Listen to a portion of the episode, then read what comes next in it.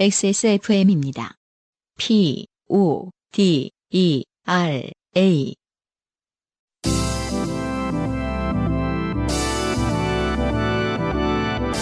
요즘은 팟캐스트 시대.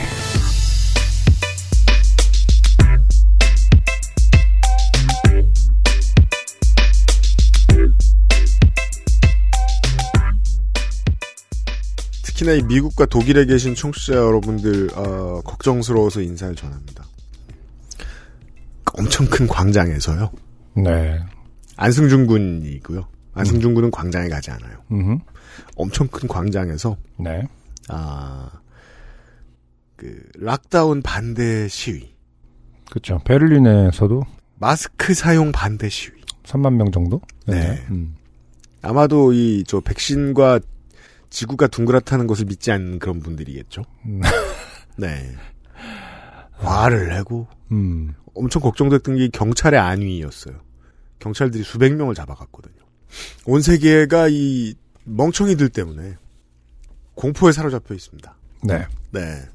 아, 그, 사실상이, 저, 뭐냐, 업무 인력을 제외하고는, 그, 교통소통도 엄청나게 줄어든, 것이 눈으로 보이는, 네, 한강가에서 보내드리는, 요즘은 팟캐스트 시대 326번째 시간입니다. 네. 서울은 지금, 어, 자발적 락다운을 시행하고 있습니다. 네. 네. 음, 안승준 군의 주말은 어땠습니까? 주말. 뭐 했지? 아, 주말이요. 그냥 육아 얘기를 하라는 얘기예요. 그 둘째는 아직 이 마스크를 할 수가 없거든요. 원래 이제 질병관리본부에서 네네네, 맞습니다. 그 본인의 의사 의지대로 마스크를 내리지 못하는 아이의 경우는 뭐 할 수가 없다. 그래서 더더욱이 뚝 떨어져서 다녀야 돼요. 그렇죠. 그러다 네. 보니까 이제 나가기가 좀 애매하죠. 음. 뭐 상가에 가거나 이렇게 좀. 그래서 보통 이제 둘째 아이는 이제 16개월 된 아이는 집에서 보통 노는 편이고. 네. 그래도 첫째 아이는 이제 곧 다섯 돌이 되는 첫째 아이는 좀 이제 한참 활동성이 많은 아이라서 네. 주로 이제 자전거를 타고 돌아다닙니다. 자전거. 아, 네. 공원 같은 데 가서. 그나마 수예요. 그게. 아. 네. 네. 그래서 좀 어마, 어마어마하게 음. 아주 많은 종류의 곤충과 음. 양서류, 파충류들, 어, 를 채집하고, 어, 관찰했던 7, 8월, 9월이었던 것 같아요. 아니, 7, 아. 8월이었던 것 같아요.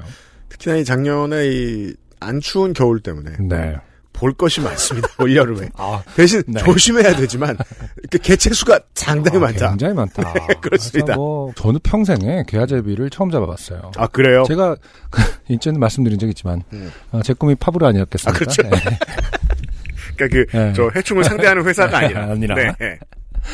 그래서 이제, 사실 지금도 저는 재밌어요. 곤충을 잡으러 다니는 게. 아 그럴 거 재밌겠네. 네, 그래서 이제 어, 아이랑 같이 곤충 채집은 많이 했던 것 같아요. 어, 이게 한 그래서 뭐- 6년 전에 안승준 군이 저더러 그 저 그 새 쳐다보는 일에 대해 소개해준 이후에 또 한 네. 번의 문화 충격이에요. 어, 아 그게 그래 맞아 취미가 될 수 있구나. 아니, 한 근데- 번도 생각해 본 적이 없네. 장수 잠자리를 처음 봐봤어요. 이 평생. 옛날에 뭐 알잖아요. 그리고 고추 잠자리, 된장 잠자리 문은 많이 잡잖아요. 예, 예. 정확하게 이제 잠자리 뭐- 많이들, 예. 그리고 이제 그 약간 푸른 약간 이제 푸른색을 띠는 그 블루그레이가 이제 밀잠자리고 아, 그래요. 기억나죠? 네, 네. 그리고 이제 그 초록색과 막 그 현란한 뱀 같은 느낌의 초록색, 노란색이 섞여 있는 게 이제 장수 잠자리 네. 흔히. 음. 근데 와 장수 잠자리도 잡고 올 여름에는 네. 뭐 아빠가 더 신나서 음. 뭐 환호성을 지르고 막 이랬던 기억이 있습니다. 그렇습니다. 8월도 그랬고 네. 어 그래서 어 하다 하다가 이제 집에 점점 락다운이 되니까 어 전자현미경을 샀어요. 더 작은 걸 보기로. 어. 곤충은 어, 웬만하면 잡은 것 같아. 이제 우리나라에 있는 곤충 도감을 사줬어요. 그 완전 어른 거. 네. 거의 성경책 같은 두께가 있거든요. 아, 그래요? 네. 어, 예. 어 그거 들고 나갑니다. 어, 음. 네. 그 성경에 대한 오해가 책이 작은 줄 아는데 점점 작게 만든 거고. 그렇죠. 네. 그 보통 책 같은 두꺼운 종이로 찍어내면은 성경 두껍습니다. 음. 네. 그래서 곤충도감이 근데 좀 아쉬운 게 네. 어, 오래됐더라고요. 그러니까 그 제일 정보의 양이 많은 거를 골라서 샀는데 사진이 막, 막 82년도 막 사진 그런 거고 어떻게 보면 좀 뭐- 음, 개정이 잘 안 되는구만. 잘 안 되나 봐요. 그 정도의 네. 어떤 뭐라고 해야 되나요? 시장성. 네, 그리고 순수과학이라고 해야 되나요? 생- 그런 곤충학에 대해서 뭐 네. 수요가 없어서 그런지 업데이트가 잘 안 되는 것 같아요. 아. 네. 우리도 사실 그 하우스홀드 해충에 대한 사연만 나왔지. 음. 그렇죠. 예, 멀쩡한 곤충, 예, 아, 신경 써본 적 뻔히 없어요. 우리가 잡았는데 네. 음. 아니 존재하는데 도감에는 없어. 아, 존재를 못 따라갑니다. 어 재밌습니다. 네. 아, 그래서 그런 경우도 봤고 그래서 네. 하다 하다 이제 아, 미생물로 가서 음, 어, 이제 전자현미경 그렇게 네. 비싸 물론 비싼긴 합니다만 장난감이라고 보기에는 엄청 그죠. 비싸지만 어, 음. 또 10만 원 미만이에요. 그래서 음. 어, 그래서 사갖고 이제 핸드폰하고 연결해서 모니터를 핸드폰으로 액정을 하거든요. 아, 네네네. 음. 음. 두피 보고 피부 보면서 지금 이제 와, 어, 아 재밌겠다. 어, 그런 거 진짜 재밌습니다. 음. 와, 청취자 여러분 뭐 하세요? 그런 거 본 적 없잖아요. 잠자리 생긴 것도 구분 못하고 여러분도 음, 그래서 저랑 비슷하지 뭐. 지금 우리 아이는 어, 과학자가 돼서 음. 어, 코로나를 물리치겠다 직접 아 어, 진짜요? 직접 치료제를 개발하겠다고 해갖고 지금 어우 네, 그저 관찰 일기도 쓰고 그러고 있습니다. 그분 박사 딸 때까지 기다리면 우리 우리는 다 절, 제명이에요. 절멸.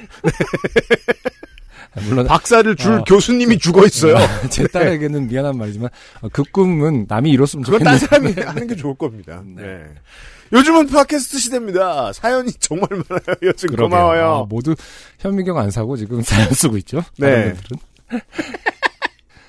어, 여러분은 지금 지구상에서 처음 생긴 그리고 가장 오래된 한국어 팟캐스트 전문 방송사 XSFM의 종합 음악 예능 프로그램 요즘은 팟캐스트 시대를 듣고 계십니다. 방송에 참여하고 싶은 지구상 모든 분들의 사연을 주제와 분량에 관계없이 모두 환영합니다. 음. 당신 혹은 주변 사람들의 진한 인생 경험 이야기. 아까 유엠 씨가 이제 초반에 얘기했지만은 어, 인간이 그러니까 요 파씨의 거대한 주제는 음. 이거죠. 좋게 된 이야기의 핵심은 뭐냐면 네. 인간은 생각보다 멍청하답니다. 대전제는. 네. 네. 그래서- 정말 그 베를린의 집회 그 뉴스에서 보면서 그런 생각밖에 안 들었거든요. 음, 뭐 왜냐하면 뭐, 멍- 멍청한 인간은 분명히 비율상 존재하고 저 사람들 때문에 망한다. 근데 물론 또 이제 그 뭐 유럽 같은 경우에는 또 개인주의적인 그 철학이라든지 역사와 뭐 그런 문화가 좀 뭐 연관이 있겠습니다만은 이게 되게 중요해요. 그러니까 우리를 전체주의자나 파시스트로 보고 있을 거예요. 그 사람들이. 그러니까 왜냐하면 지금 교회가 문제가 되는 것도 개교회주의 때문이란 말이에요. 교회들이 서로 건드리지 않는. 여튼 음. 아 화내지 말자. 그렇죠. 네. 그래서 핵심은 이제 주변 사람들의 진한 인생 경험 이야기가 도대체 뭘까? 음. 혹시 모르시는 분들은 멍청한 거. 생각보다 멍청한데? 라고 느낀 일들을 네. 보내주시면 된다. 뭐 이런 이야기였죠. 그렇네요. 자, 요즘 팟캐스트 시대 이메일을 xsfm25 골뱅이 gmail.com 조땜이 묻어나는 편지 담당자 앞으로 보내주세요.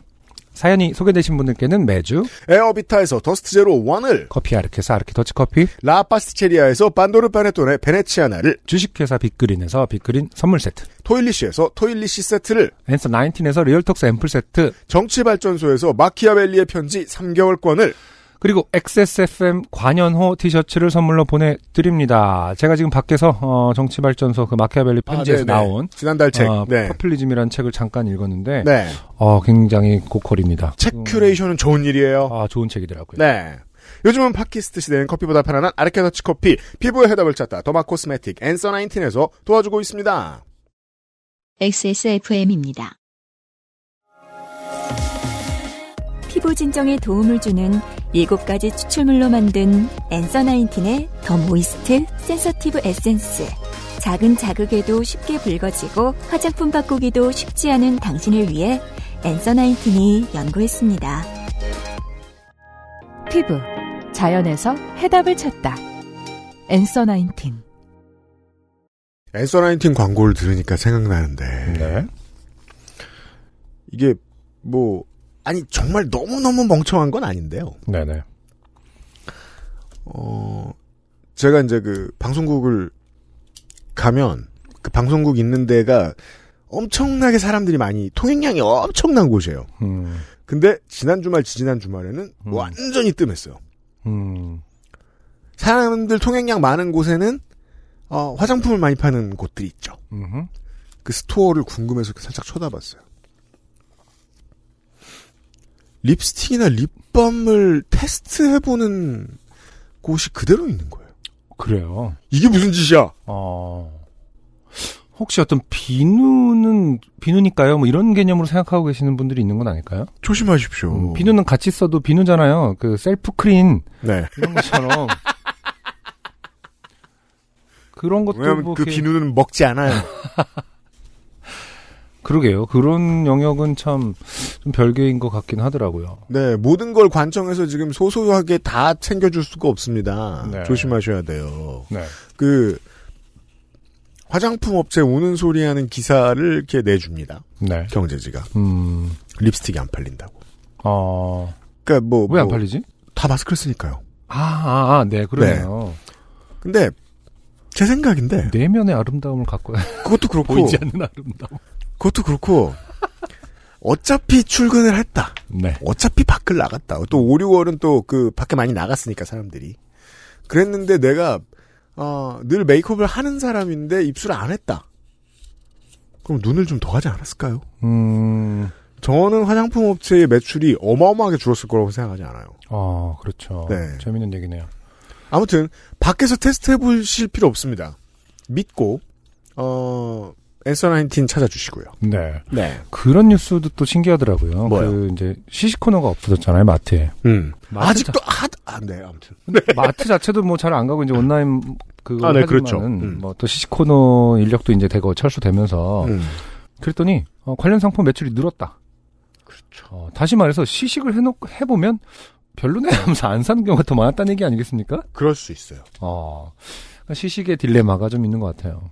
맞습니다. 네. 사실 근데 시식 이라는 게 이제 뭐 그 인력도 그렇고 뭐 털어내야 되는 물량이 있는 건지 모르겠어 뭐 다른 어떤 숨겨진 업, 업계의 비밀이 있는 건지 모르겠습니다만은 그러니까 마트가 지금 시코너를 운영한다고 하면 음, 피하시되 좋게 생각해 주셔야 될 점도 있어요. 음, 인력을 유지한다는 거니까. 그럴 수도 있죠. 같은 간에. 하지만 네. 안 먹어보면 사람들이 더 산다.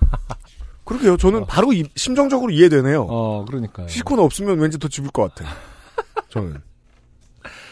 어쨌든 뭐 뉴노멀 시대는 새로운 가치가 많이 어, 이렇게 발견하게 되는데 그러게요. 우리 여파 씨 사연 속에서도 맞아요. 꼭 두부 사러 가면 시식 그 들어있는 거 말고 옆에 거 샀던 것 같아요. 그러니까 우리가 어떤 거를 막 되게 먹 만두라고 예를 들읍시다. 아, 무조건 있죠. 시코너. 시식 그 만두 그래 만두 먹고 싶다라고 했을 때 시식으로 충 그 양으로 충분한 걸 수도 있어. 인간이 원래 원하는 만두 양은 그러니까 만두의 죄가 만두가 어, 3분의 1개. 만두가 맛없어서가 아니라 원래 인간이라는 거는 만두는 요만큼만 원한다. 만두 700g 필요 없을지도 모른다. 그걸 두 팩 묶어서 팔고 이러니까 맨날 어, 냉동실에 하면 제일 꽝꽝 얼려 있는 게 만두 아니겠습니까? 그게 저 유통기한 지나면 눈싸움 할 때 쓰면 좋아요. 눈에다가 넣어서 그렇죠. 어. 후기는 엄민희 씨의 후기부터 보죠. 네 안녕하세요 헌혈왕 엄민이입니다. 그렇습니다. 사실 헌혈의 집 선생님들께서 지어주신 별명이 있긴 해요. 헌혈 혈관 공주라고 불러주십니다. 아, 예. 이게 무슨 조합이에요? 그러니까 장면 혈관 센스가 암- 공주. 아니 일단 뭐 공주라는 말 여성에게 공주라는 말이 이제 뭐 구시대적인 걸 차치하더라도 음. 음. 일단 공주라고 하면은 예의 그 뭔가 굉장히 뛰어나야 되는 거 아닙니까? 그러니까 왕족이고 어. 그 유고 상태에 따라서 이제 그 정권을 물려받을 수도 있는 음. 사람이다. 그럼 이건 김여정을 부르는 백두혈통이라는 말 같기도 하고 이게 아니 기본적으로 엄민희 씨는 의지가 강하고 이제 헌, 헌혈을 하려는 어떤 그런 네 어, 널리 인간을 이롭게 하려는 의지가 강한 그렇죠. 것이지 혈관 자체는 굉장히 지금 숨어 있는 분 아니겠습니까? 땡밥인데. 아 그렇구나. 그렇다면- 지금 그러니까 피를 말하는 게 아니고 혈관을 말하시는 그러니까요. 거지. 근데 혈관을 혈관 대단히 잘안 보여줘요. 칭찬할 수 있는 사람은 아니다. 그러니까 네. 그 예를 들어서 혈관 스트레스가 오셨네 뭐 이런 식으로 이게 혈관이 안 보인다는 점을 뭐 아 혈관 잠수함이야 뭐 이런 에, 별명을 해야 돼 맞는 얘기인데 네. 무조건 그냥 아무 아무 말이죠 혈관 공주는 네. 네. 혈관 음, 프린세스. 그러니까 엄민 씨도 잘 들으셔야 돼. 이게 혈관 공주가 오지 말란 얘기라니까. 제가 눈이 얘기. 아니, 혈관이 안 보이는데 혈관 공주라고 했으면 네. 뭔가 지금 비아냥거리거나 약간 이런 거 아닌가. 그렇습니다. 잘 생각해 보셔야 합니다. 네. 대학생 때 헌혈 장학금은 네 제가 궁금했었죠. 이런 음. 게 최근 1년인가 2년인가 사이에 한 헌혈을 전혈은 몇 점, 성분 헌혈은 몇 점 이런 식으로 점수를 매겨서 주었던 것 같아요. 음. 그래서 1, 2학년 땐 선배들에게 늘 밀려서 못 받았고, 그렇죠. 아무래도 누적, 뭐, 그 매니아들이 있다고 했을 때. 그렇죠. 음. 누적이 유리하겠죠. 나이가, 어, 장땡입니다. 1년 먼저 태어나서 10번 더 했으면 네. 점수가 높은 거죠. 3학년 때부턴 UMC님처럼 매일 아침 숙취에 깨어서 못 받았습니다. 그렇군요. 네.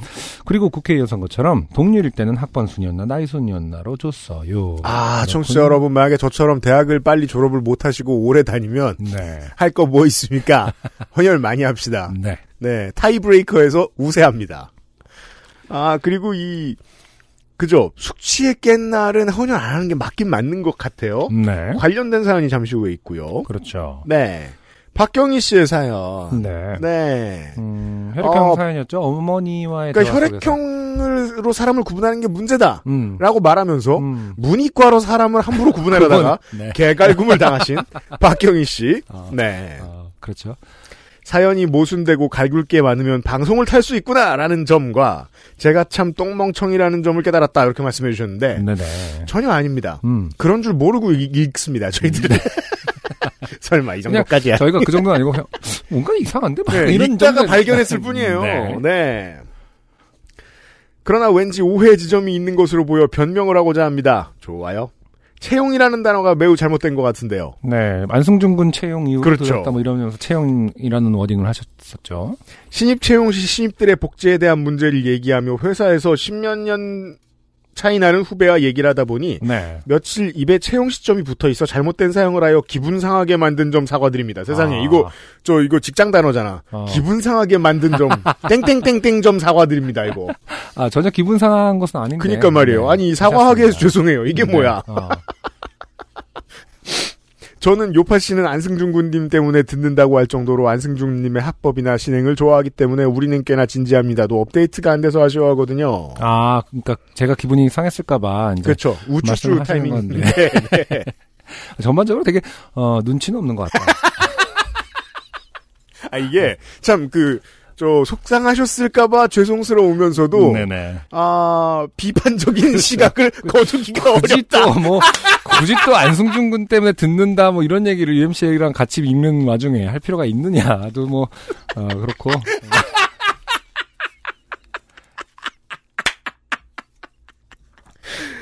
저에게 요파 씨는 안승준님으로 완성되는 파케이기도 합니다. 네라고 아. UMC님이 읽어주셨습니다. 제가 읽었습니다.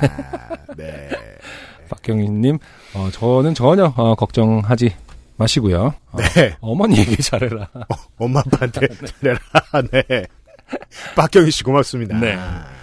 자 그리고 가방 하나를 위해 영남권 투어를 해서 네. 칭찬을 들으신. 네. 어떻게 보면 루땡비땡의 어떤 광고와도 같았던 네. 애땡매땡의 광고이기. 아 애땡매땡이었네. 기억 안 나요. 아, 네네. 김현희 씨. 이렇게 매니아들 그, 그- 그쪽을 잘하시는 분들은 굉장히 지금 속상하실 것 같아요. 애땡매땡과 루땡, 루땡비똥을 동급으로 취급하다니. 자 김현희 씨. 안녕하세요. 티셔츠는 잘 받았습니다. 과연 원단과 프린팅이 범상치 않더군요. 잘 입겠습니다. 아하 처음이시군요. 네. 올해 건 더 좋았는데. 네. 일단 저는 어, 가사장삼 같은 것은 없, 없습니다. 알겠습니다. 대신 법복이 있습니다. 만- 이게 무슨 소리야? 가사와 장상을 법복이라고 하는 걸로 알고 있는데 어떤 불교는 다른가 봐요. 자, 교파가 아. 무엇인지. 음, 네. 조계종은 그렇습니다. 아니신 것 같고. 법복이 있습니다만 네. 가방을 구매하러 갈 때는 평범한 청바지와 하와이안 셔츠를 입고 갔었어요. 근데 스님이 아닌 분은 법복이 왜 있어요? 아니 그러니까 스님인 문제를 저 이 이 저 그냥 생각에서 빼야 되는 게 어, 법복. 그러니까 월급 나왔다고 부모님 선물 사러 가니까 음, 그렇죠. 스님일 가능성은 현저히 낮아요. 법복 왜 있어요? 자, 여튼 그러게요. 법복이 왜 있을까요? 음. 대학 때 취미. 동아리였을 수도 있고. 뭐, 취미. 음. 템플 스테이를 했는데 뭐 이렇게 법복을 줘. 기념품으로 뭐야? 아 근데 그러 그러나요? 저는 그런 거 되게 부럽긴 한데 그 그 그 스님들이 메고 다니시는 가방 너무 이쁘지 않습니까? 법복이나 네. 그 저 스님 용품 음. 우리 이제 서울에서는 저 저기 인사동 에 저, 저- 거기 저- 가면은 네. 많이 볼 수 있는 가게들 있잖아요. 네, 저기 그, 살까요? 네. 그 코디, 그니까 그 아이템들이 멋있는 이유가 선이 너무 길어요. 음 쫙 뻗어 있죠. 그렇죠. 예. 그래서 좀 눈이 시원해요, 코디가. 그럴 수 스님 있겠네요. 코디가. 네, 네. 예. 스님 코디가. 그래서 갖고 뭐- 싶어 해서서 뭐 법복을 하나 개타셨을 수는 있겠습니다. 네. 네. 법복이라고. 그리고 저도 울산으로 KTX를 타고 갈 때 KTX가 있다는 사실에 감사하는 동시에 우리나라가 얼마나 선진국인가, 얼마나 교통편이 잘 되어 있는가, 너무나 좋은 나라다 그런 생각을 하긴 했습니다. 오죽 잘 돼 있으면 주말 오후 2시 반에 카드 지갑 하나 떨렁 들고 동네 산책 나가는 정도의 결심만 하면 광역시를 넘나들 수 있을 정도일까요? 그렇죠. 어. 이게 수도권 사람들은 잘 모르는 편의입니다. 음, 수도권에 사는 사람들은 무조건 지하철 타야 되는 줄 알아요. 아, 그렇죠. 네. 음, 음. 유럽 같은 경우는 이제 뭐, 잠깐 카드 지갑 들고, 음. 다른 나라도 가지 않습니까? 그니까 말이에요. 네. 그리고 뭐 국경 근처에 사는 사람들이면 걸어서도 왔다 갔다. 그리고 UPD님의 지적은 늘 날카로운 것 같아요. 사실 센텀에서 허탕을 쳤을 때 차라리 조금 금액대를 올려서 다른 가방을 사갈까 하는 생각을 하긴 했습니다만 아, 그렇죠. 음, 성과급이 그러셨을 조금 거예요. 나왔다고 하긴 했지만 거의 월급만큼 나왔던지라 총알은 넉넉했었거든요. 음. 근데 가방들을 보고 있자니 영 마음에 안 차더라고요. 본인이 그렇게 생각하면 네. 받는 부모님이라고 해서 음흠. 네 반응이 다르지 않아요. 제 마음에도 안 드는데 정확하게 원하는 모델이 있는 어머니께 다른 가방을 선물해 드렸다가는 돈만 쓰고 좋은 소리는 못 듣겠다 싶었습니다. 맞아요. 이게 되게 중요한 문제예요. 사실은 맞아요. 나이가 그 어머니 아버님 때는 사실은 좀 그 취향이 어느 정도 고정돼 있지 않겠습니까? 새로운 거를 생각보다 와 이거는 이런 건 처음에는 그렇게 좋아하시지 않는 분이 꽤 많습니다. 당연합니다. 음. 그래서 막, 어, 저희 어머니 뭐 제가 시계 사드렸다고 말씀드린 적 있지만 그 이후로 항상 그런 거 실패하는 이유가, 네. 어, 아, 아들 고마워. 근데 후- 환불하십니다. 약간. 뭔가. 그러니까 어. 그 이런 것도 있는데 하입을 이해해야 돼요. 하입을 음, 하입을 이해 못하는 사람들은 음. 아니 똑같은 물건인데 나머지 하나가 어 둘 중에 하나가 몇 개 중에 하나만 왜 이렇게 비싸? 음. 이걸 이해를 못해요. 그럴 수 있죠. 아니 같은 재질인데 이런 소리를 하고 있다고. 노노노노노. 네, 잘 모르신 분은 이제 그 알실에서 하이편을 찾아보시면 하이베드 스타일 일을 하시고. 그렇- 그렇습니다. 네. 그러니까 디자인이 거의 99% 흡사한데 왜 이거만 비싸냐? 답은 본인이 알고 있습니다. 나머지 1%가 다르잖아. 여튼 그리고 그 가방을 사드렸더니, 이젠 가방이 필요 없다고 하시더라고요. 네. 대반전이죠. 아 이거는 저는 이제 읽으면서 무슨 심리셨을지 알 것 같아요. 음, 뭔가 너무 고맙고 마음 음. 어딘가 훅 찔리신 거예요. 음. 어머님이 아. 뭔가 반성하는 기분이 들고 뭐 그럴 수도 있겠네요. 예. 네. 고맙다는 말 대신 요런 표현으로 바꾸신 건 아, 아, 닐까 하는 이제는 생각이 세상에 듭니다. 모든 가방은 다 필요 없다. 그렇죠. 이거 하나만 있으면 최고다. 실제로는 그런 뜻일 거예요. 아, 물론- 그럴 수 있죠. 아주 심드렁한 말투로 말씀하셨겠지만 그렇습니다. 네. 하지만 두고 봅시다. 일단 가방을 또 사시는지 안 사는지. 또 살 거예요. 그건 100번. 자, 절 믿으세요. 이, 이 점에 있어서. 아. 엄청 고마워했고 또 아. 살 거야. 아, 얼마 안 그렇구나. 가. 그리고 숨길 거야. 음, 맞아요. 우린 늘 이해합니다. 어머니도 하나의 자연인이라는 것을. 소비자다. 어, 욕망이 있는. 네. 음. 지금까지 가방 개수가 늘어나지 않고 있는 것을 보면 어머니께서 더 이상 가방 위시리스트 업데이트를 하지는 않으실 모양입니다. 네, 두고 네. 봅시다. 광에 있습니다. 네. 그 결심을 하신 거죠. 딸한테 말하지 말아야지. 그죠. 네. 안 쓰는 쌀통. 음, 뭐 이런 거. 딱 맞는 선물을 사드린 게 기쁜 동시에 다음 생신 때는 뭘 선물해 드려야 할지 고민이 되네요. 다음에 재미있는 사연 있으면 또 만나요. 그때까지 모두 건강하시길 바랍니다. 네. 김현희 씨의 사연이었고요. 감사합니다. 아, 저 후기였고요. 그리고 그 도움 말씀을 주셨어요. 장주성 씨께서. 음흠. 재미있는 사연이에요. 고객센터에는 외국어 상담사도 있지만 어, 그럼요. 한국에도 있습니다. 네. 네. 음. 제주어 상담사가 있습니다. 제주어로 상담사가 상담하는 것은 아니고, 과로. 종종 말려서 제주어로 말하시는 경우가 있긴 합니다. 과로. 어, 그럴 수 있죠. 네, 상담사는 말리는 게 일이라서, 음. 예. 말려 들어가는 것이 음. 제주어를 알아들을 수 있는 상담사가 고객과 상담합니다. 근데 이게 뭐, 뭐 구분을 하는 것은 의미가 있긴 합니다만은 네. 카테고리 상으로는. 근데 하다 보면 그냥 제주어로 설명을 해드리는 게 더 편한 거 아니겠습니까? CS 입장에선. 아, 네. 굳이 그렇죠. 알아듣기는 알아듣고 응대는 표준어로 하나요? 뭐, 불문율이죠. CS는 표준어로 한다. 음, 듣는 건 듣는 사람의 일이고. 어. 네. 그럼 이제 이거, 어, 저 뭐냐, 오프 더 레코드로 이제 그죠. 이것은 말하면 안 된 꽝, 막 이러면서.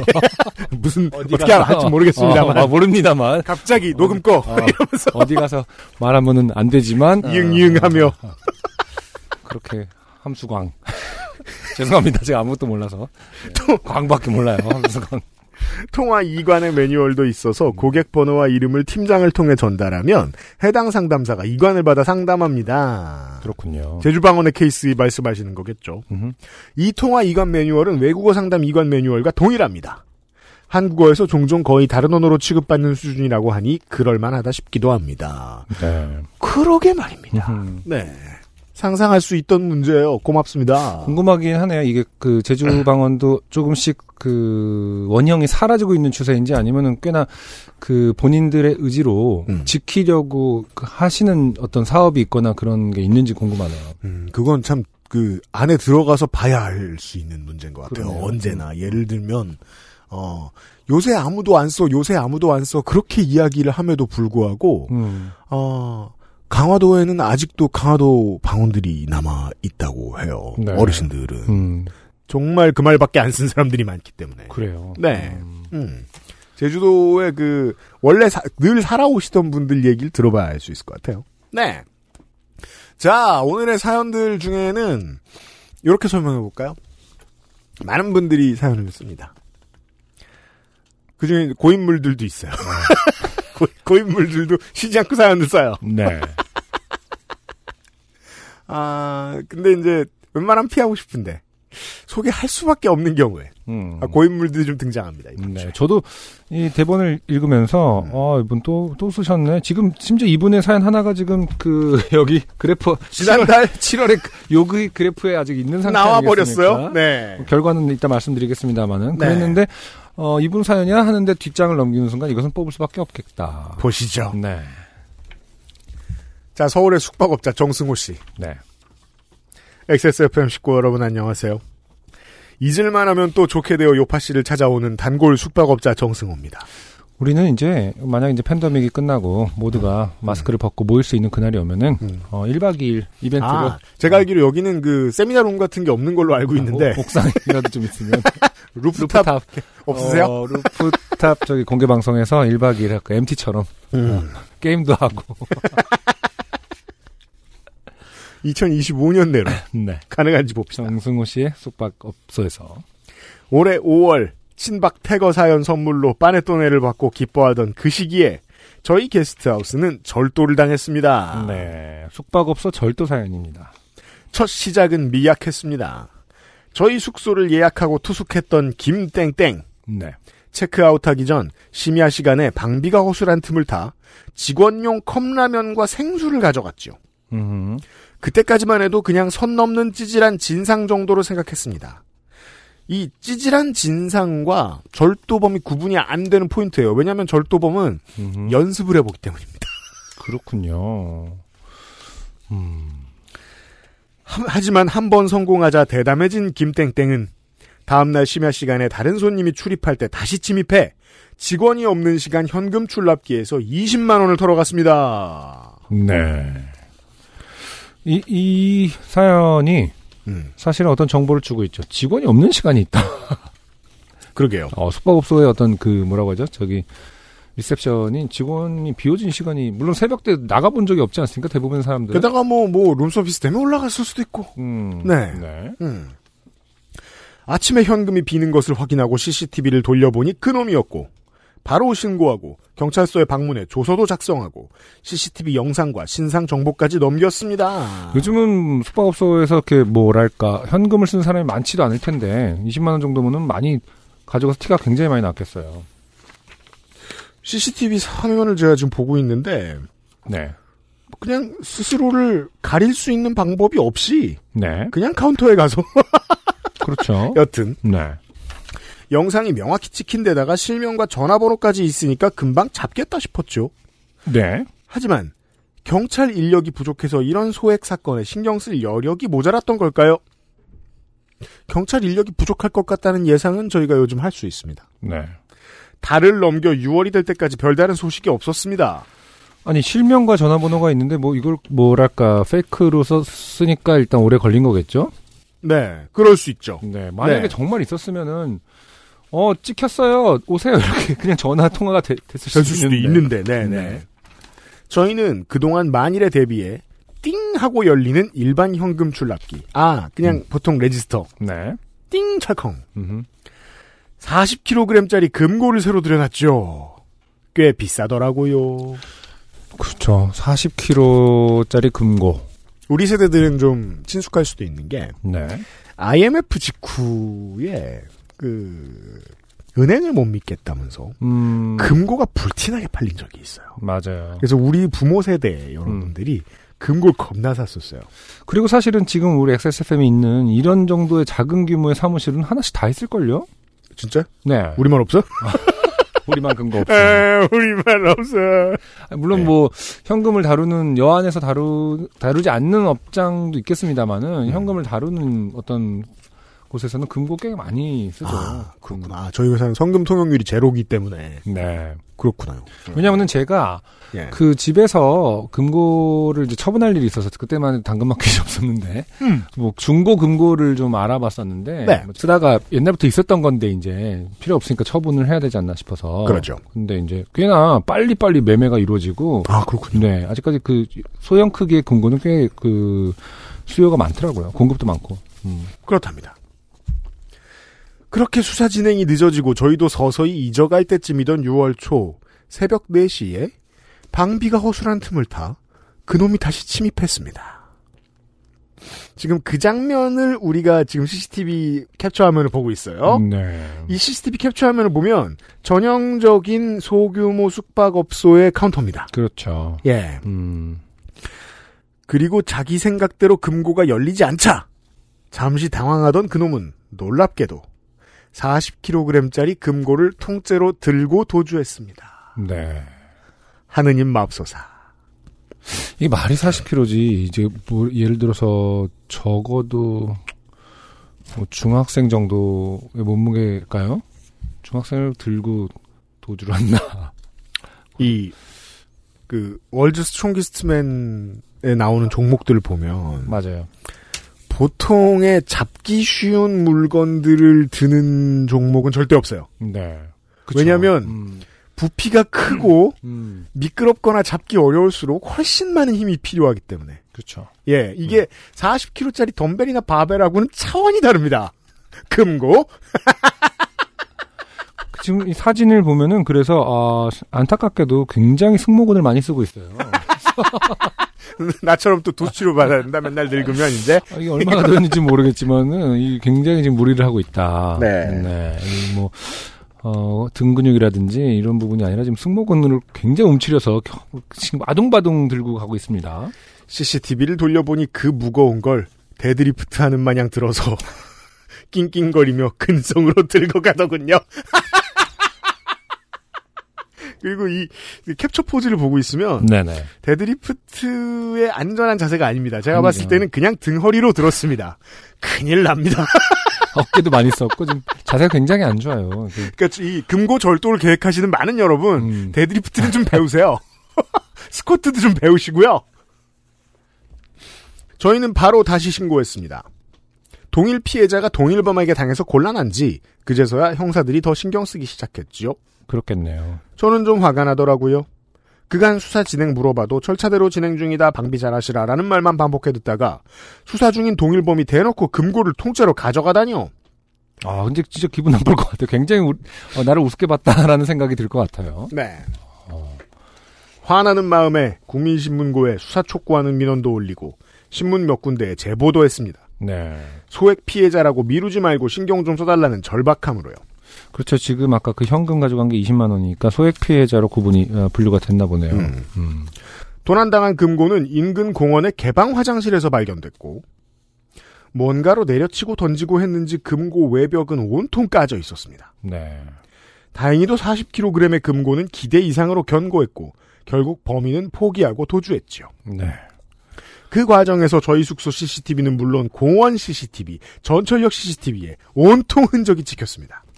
금고를 어 내려치고는 건 뭐 이해할 수 있습니다만 던지지 못했을 거예요. 이거 40kg를 던지면 정말 어 굉장히 많은 신체가 상했을 것이다. 허리라든지 뭐 그리고 외벽이 온통 까져 있다라는 건 음, 칠부터 하나하나 벗겨내보자 이런. 우공이산의 어떤 심정으로 결국 이것도 어, 존재하는 어떤 물질 아닌가 하나하나 중량을 깎아 나가자. 그 과학을 배워야 됩니다. 네. 아기 있는 가정은 현미경사시고요. 아 근데 어 뭐, 뭐라고 해야 될까 그 금고를 훔쳤어. 음. 그러면 보통 문을 열 생각을 하지 부실 생각은 너무 원시적인 거 아닌가요? 그죠. 그러니까 그, 이걸 딸 생각을 하죠. 금고의 개념을 접해본 적이 별로 없는 사람이었다. 그러니까요. 뜻이에요. 보통 아무리 마- 그래도 영화를 보면은 좀 나오지 네. 않습니까? 뭔가 이 다이얼의 그죠. 예. 문제거나 네. 혹은 뭐, 뭐, 그, 폭탄이거나, 약간 그래야 되는 거 아닙니까? 이걸 뭐, 외부, 충, 던졌다. 어, 외부 충격에 의해서 망가질 거라고 생각하는 건 너무나, 네. 어, 인류의 역사와 함께한 근고인데. 뭔가 자개장 같은 것으로 생각했을 수 있어요.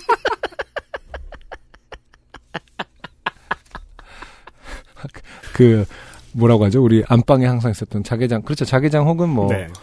어, 문갑, 분갑이라고 하나요? 그렇죠. 네. 어, 엄마, 뭐 그런 거. 엄마 문갑 안에 있어. 뭐 이런 거. 만 원 가져가. 뭐 이런 것처럼. 네. 그거 던지면은 어, 엄마 쌈짓도 나오는다는 어떤 그런 느낌으로 그리고 바로 다음날 검거됐습니다. 아 그렇군요 검거됐다는 사실에 통쾌하다가도 이렇게 금방 잡을 수 있는 걸 소액 사건이라 한 달을 넘기고 동일 피해자가 다시 당하니까 그제서야 빠르게 처리하는 건가 하는 씁쓸함도 들었습니다. 네, 정승호 씨 씁쓸하시겠지만 본인의 추측이 맞습니다. 네그 실명과 전화번호 있잖아요 네. 음. 지금 저- 전화해갖고 아 맞다 전화번호 있었지 이러면서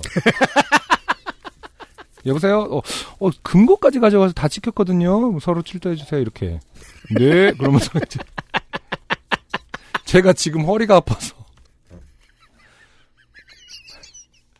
데일러 와주시면 안 돼요? 막 이러면서. 아빠로 저 전화 안 받고 문자 오고 병원입니다. 잠시 후에 전화드리겠습니다.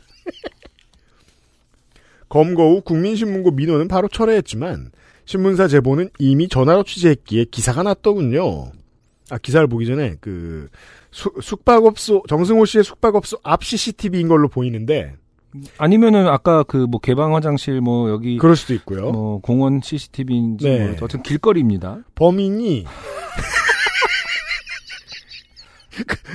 좀 어두워서 잘 안 보이는데 금고를 들고 걷고 있습니다. 부지런히. 아니에요. 이 저가 하체가 잘 안 보이는데 약간 음. 네. 왜 그 다리가 자연스럽지 않거든요. 왜 음. 그 군대에서 왜 행군할 때 그 처음에 그거 배울 때 음. 이렇게 이쪽 다리랑 이쪽 다리랑 아, 같이 제식. 제식 배울 때 이쪽 다리랑 이쪽 다리랑 같이 나가는 것 같은 어색한 아, 어떤 다리 저 모양이 있어요. 오른다리 들 때 오른팔 들고 음, 그런 것처럼 왜냐면 너무 무거우면 왜 다리랑 이게 안, 안 그렇죠. 스윙이 안 되잖아요. 워킹이 잘 안 되는. 지금 거의 그런 어떤 자세가 나오고 있습니다. 이거 약간 밝기 조절해서 뭐 하면은 그 나- 하체가 드러날 것 같은데 컨, 트라스트랑 이런 거 조절하면 좋게 된 일로 언론도 타보고 참 좋았습니다. 그놈 덕분에 그 이후에 기존 CCTV에 더해 센서 경보기까지 달았답니다. 두 달여가 지나고 8월 20일 최종 판결이 나왔습니다. 네. 옆에는 지금 어, 제가 첨부해 놓은 매일경제의 6월 11일 기사가 나와 있어요. 네. 본인 직접 그 서치하신 건가요, 유엠식님? 아니요, 아니요. 저, 저 링크를 주셨어요. 정선호 씨가. 아, 그렇군요. 네. 단독. 일단 뭐로 가나 단독부터 붙이고 보는 이 습관. 기자들이란. 게스트하우스 손님인 척 40kg 금고 들고 튄 20대 검거. 이렇게 써 있습니다. 음, 네. 댓글이 지금 88개가 달렸다고 써 있네요. 아, 그래요? 네. 나름 팔렸네요. 네. 기자님 축하해요. 자, 아마 댓글을 보지 못했습니다만은 음. 이 40kg 금고와 20대에 음. 관해서 굉장히 많이 얘기를 했을 것 그렇죠. 같아요. 젊어서 좋겠다. 부럽다. 그래서 막 종로에서는 그 이듬해부터 금고 들고 뛰기 축제 이런 거. 금고거리에서.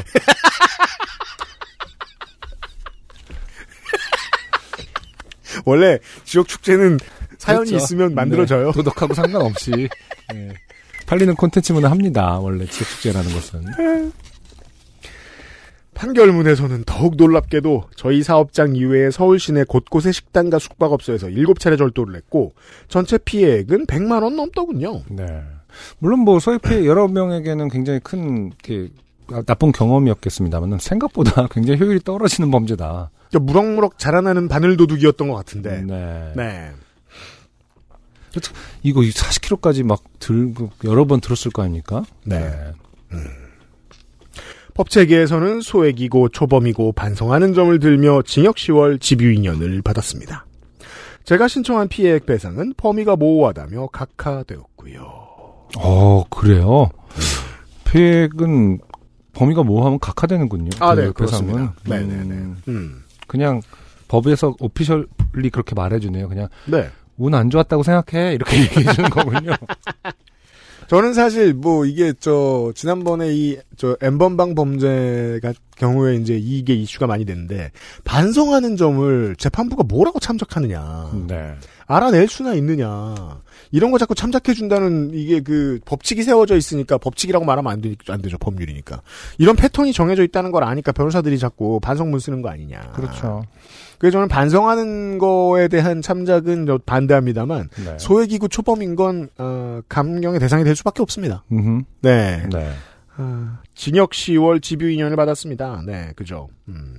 정승호 씨의 사연이었어요. 심신미약 안 들어가서 다행이네요. 그러게 말입니다. 아, 음. 왜냐면 튼튼하거든요. 심신미약 확인, 확인했어요. 굳건한 청년이다. 어깨를 툭툭 두들겨줬다 판사가. 아, 아무튼 숙박업이 여러분 이렇게 힘든 겁니다. 그니까 말이요. 아, 그래요. 그게 주제예요. 숙박업이 이렇게 힘듭니다. 예. 아, 정승호 씨를 위로하기 위해서 우리가 네. 그동안 많은 선물을 드렸지만 음, 하나 더 받으시고요. 음, 네. XSFM입니다. 아르케더치 커피를 더 맛있게 즐기는 방법. 부드러운 바닐라 아이스크림 위에 아르케 더치 커피를 얹어주세요. 바닐라의 향긋함과 더치 커피의 풍미가 어우러진 아르케 더치 아포가토. 가장 빠른, 가장 깊은 아르케 더치 커피. 정승호 씨 같은 경우 이제 에어비타는 빼고 드려도 될 것 같아요. 아, 네. 음, 에어비타 만약 또 드리면 어 뭐랄까 이제는 온 방에 다 어, 저 반려동물 집에다 넣어줬어요. 막 이렇게 될 것 같은데. 아니죠. 그, 어, 201호 방부터 201호실부터 하나하나 집어, 금고에 넣어놨어요. 그러면. 금고 안에 공기가 탁하기 때문에. 돈을 위해서. 돈에게 클래식 음악도 틀어주고. 자, 오늘의 두 번째 사연은, 아, 지난주 사연에 아, 영감을 받아서 한태희 씨가 네. 적어주셨어요. 음. 자, 안녕하세요. 325회를 듣다가 여느 다른 청취자들처럼 저도 헌혈에 대한 에피소드가 생각나서 보내봅니다. 그러니까 피를 뽑는다는 것은 음. 많은 것들을 생각하게 하죠. 그래서 많은 분들에게 어떤 추억과 추억을 소환하게 하는 계기가 되는 것이 아닌가. 그러게 말입니다. 음, 네. 네.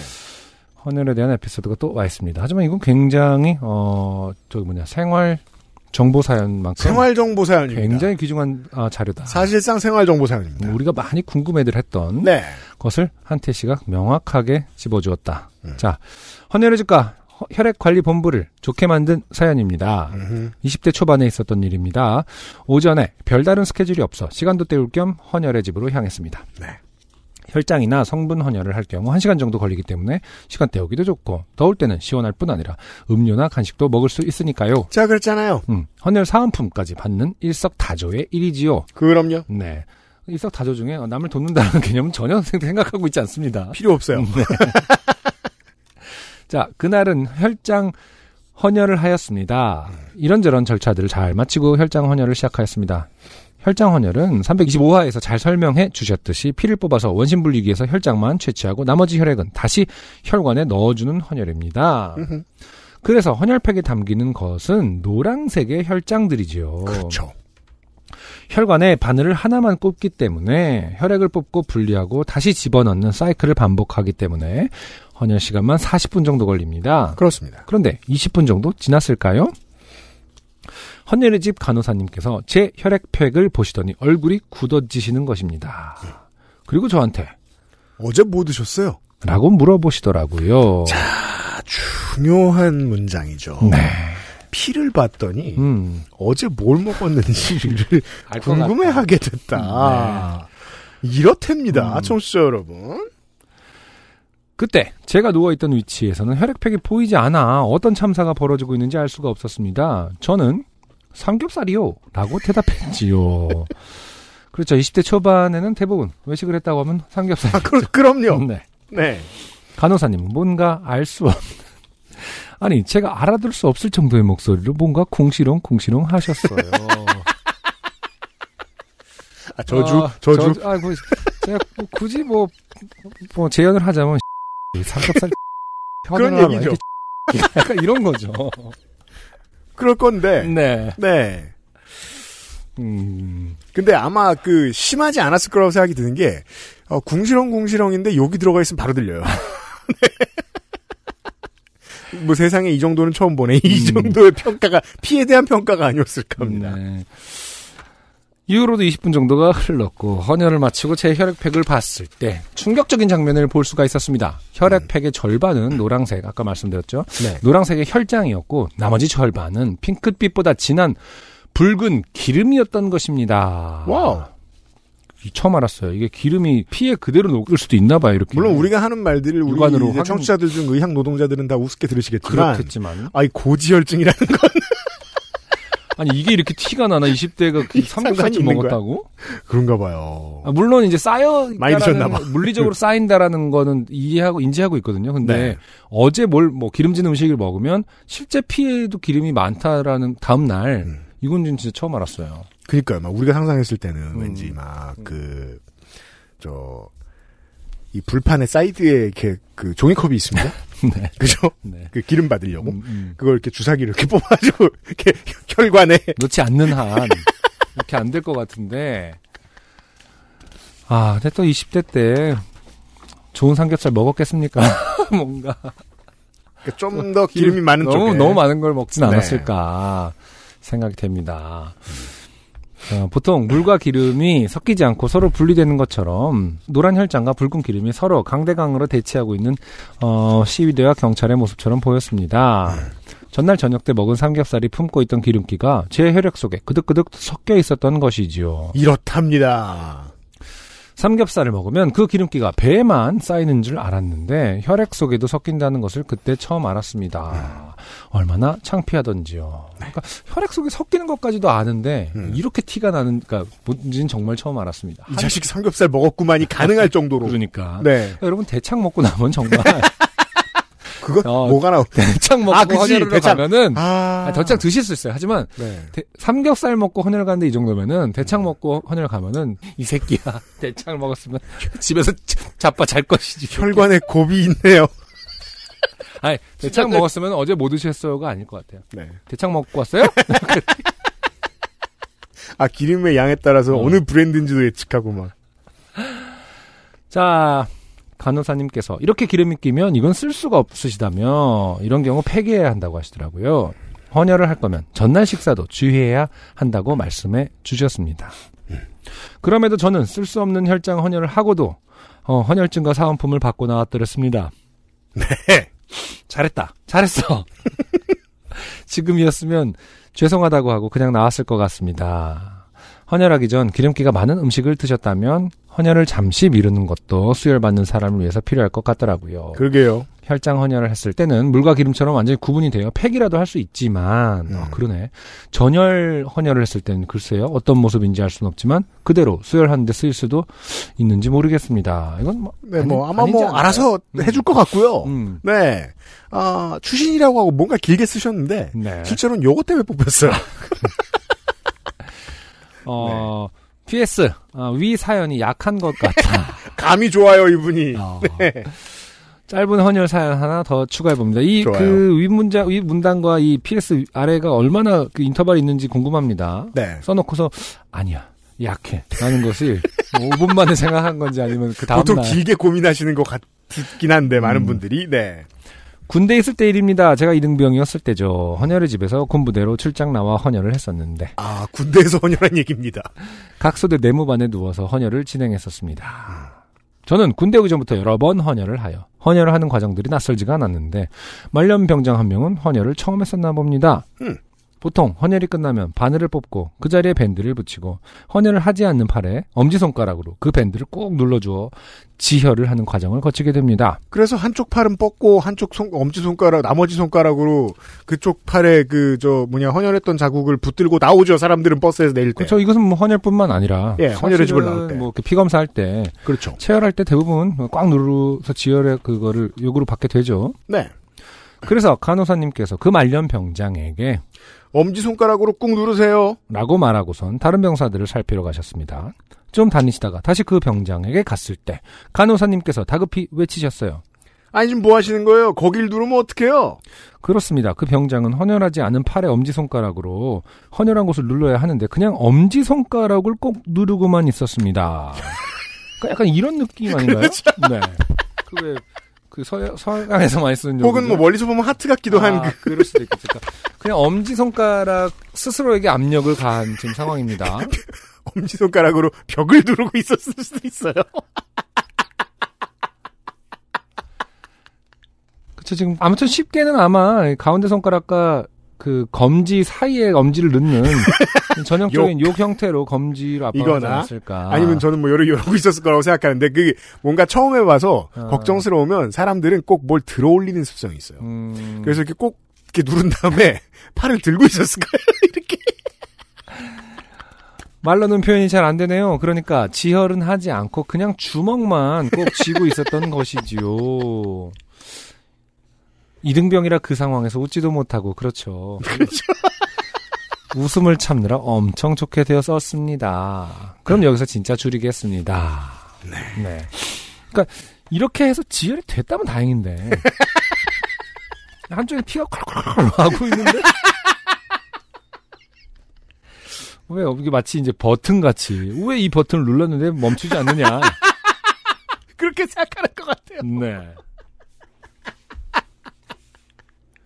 한태희 씨의 네. 두 가지의 사연이었어요. 음. 고맙습니다. XSFM입니다. 추석 선물 세트도 엔서 19. 피부에 맞게 선택하세요. Always 19. 엔서 19.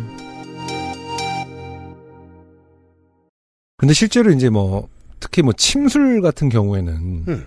여기가 아픈데 음. 뭐 예를 들어서 뭐 팔이 안- 목이 안 돌아가는데 음. 뭐 등 근육 어디 누르면 돌아가고 막 이런 거 좀 신기한 거 있잖아요, 솔직히. 물론 저도 이제 그 저 그러니까 통증의학과의 단골 손님이기 때문에 네. 그런 건 알아요. 음. 진짜로 아픈 부분 말고 음. 그 외에 연관돼 어떤 있는. 부분과 관련돼서 처리를 해줘요. 음. 그럼 꽤 도움이 돼요. 음. 네. 그런 맥락으로 생각한 것 같아요. 그러니까 아, 엄지를 누르면 피가 멈추나 보지? 막 이렇게 연결이 돼 있나 봐. 약간 이런 느낌으로. 몰랐네. 아.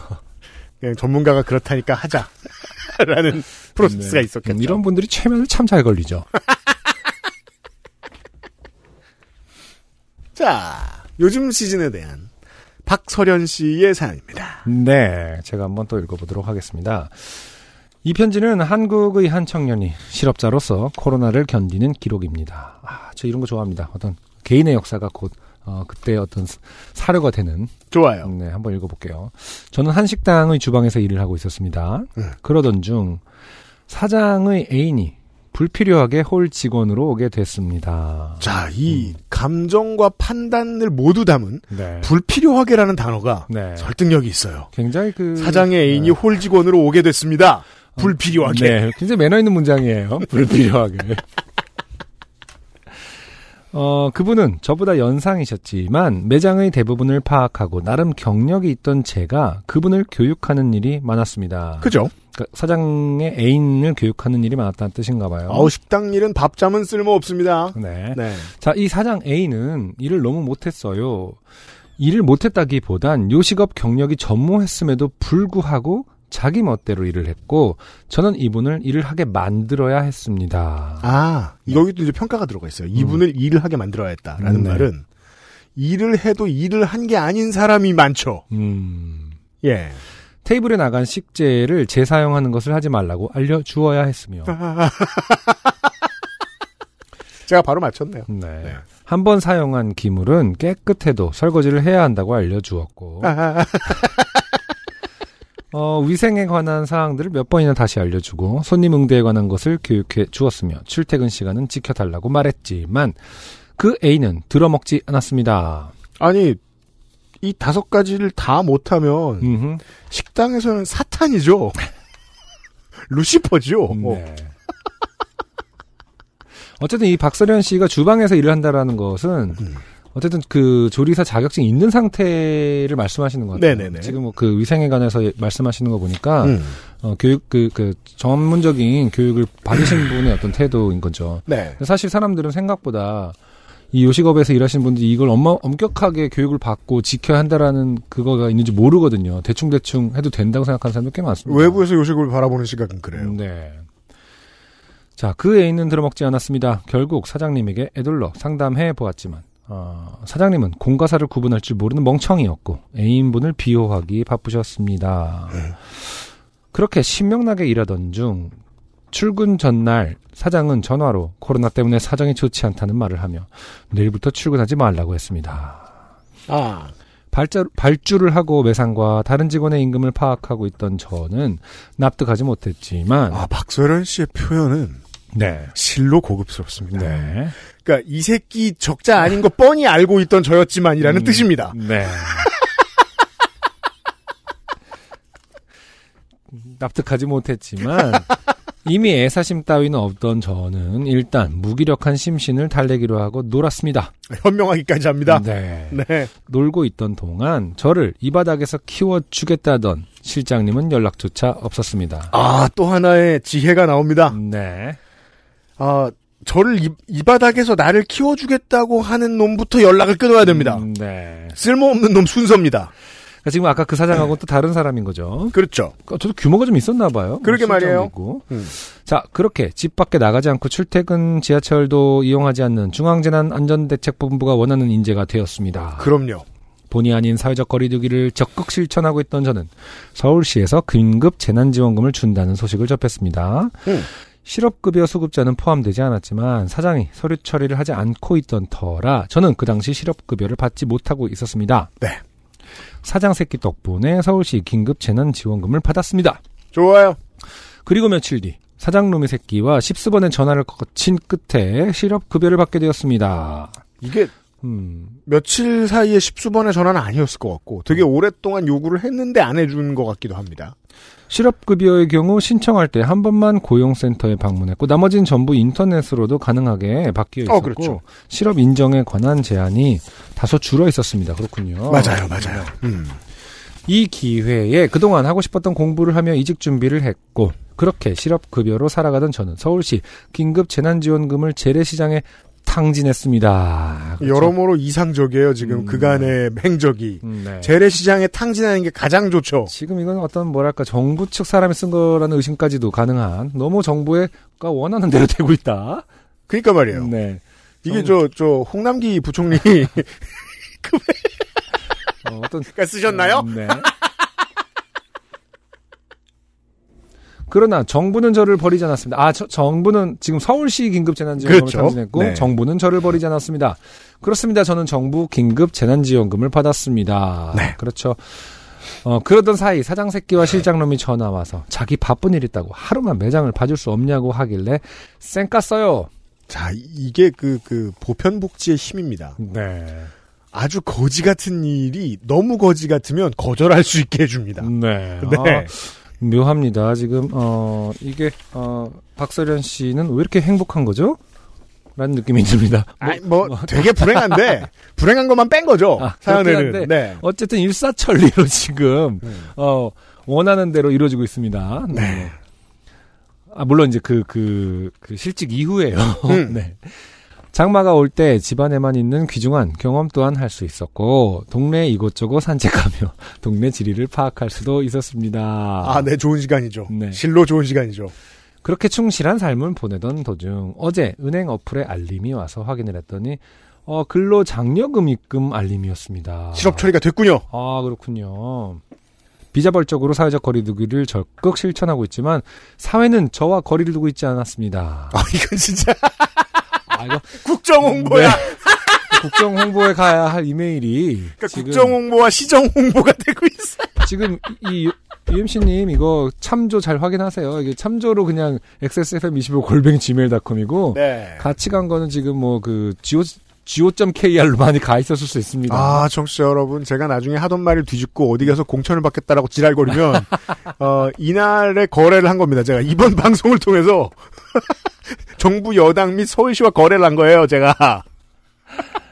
사회는 저와 거리를 두고 있지 않았습니까? 명문 아닙니까? 네. 아, 그러니까 이게 아. 그 국가는 나를 버리지 않았다.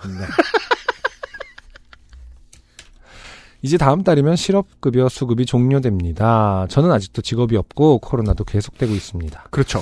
처음 실업급여를 받았을 때만 해도 수급 종료 때는 세상이 평화로워져 있을 것이라고 생각했습니다만. 박서련 씨의 사연이었습니다. 네. 네. 국정 홍보 담당, 어, 근데 지금 박서준 정말 씨. 네. 그 침착한 어투로 글을 정리해 주셔서 그렇지 네. 인생이 되게 먹구름입니다. 음, 엄청납니다. 그렇죠. 그러니까 한국 정도 잘 사는 나라가 막 보수한테 욕을 먹어주면서 집어넣는 최소한의 보편복지도 아, 이 사람이 이 청년이 그냥 먹구름인 걸 달라지게 만들진 않아요. 음, 네, 네. 네. 사실은 정말 어투만 이래서 그렇지 되게 어, 불행자랑 시간이었어요. 하지만 이 불행 속에서 사회는 저와 거리를 두고 있지 않다라는 말 한마디가 있다라는 것은 음.